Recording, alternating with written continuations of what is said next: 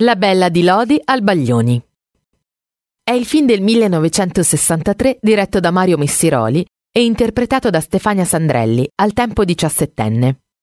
È tratto dalla prima versione del millenovecentosessanta, pubblicata come racconto su Il Mondo, del romanzo omonimo di Alberto Arbasino, autore assieme a Missiroli della sceneggiatura.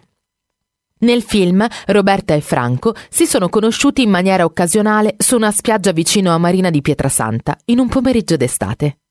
I due intraprendono una relazione che li porta in varie località del nord Italia: Modena, Bologna, Venezia e Lodi.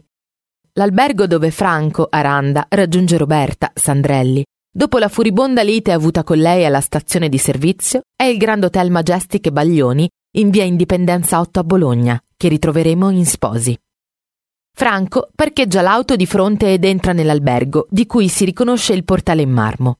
L'imponente edificio fu realizzato su progetto dell'architetto Alfonso Torreggiani per desiderio del cardinale Prospero Lambertini, divenuto nel millesettecentoquaranta Papa Benedetto quattordicesimo, come seminario arcivescovile fatto costruire appositamente davanti alla Cattedrale di San Pietro.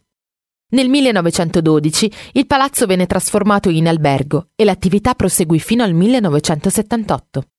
L'attuale aspetto del Grand Hotel Majestic già Baglioni è frutto di una rilettura architettonica che ha ripristinato le strutture portanti del Torreggiani e valorizzato nuovi spazi, dando rilievo alla vista ottagonale della Torre di Palazzo Fava.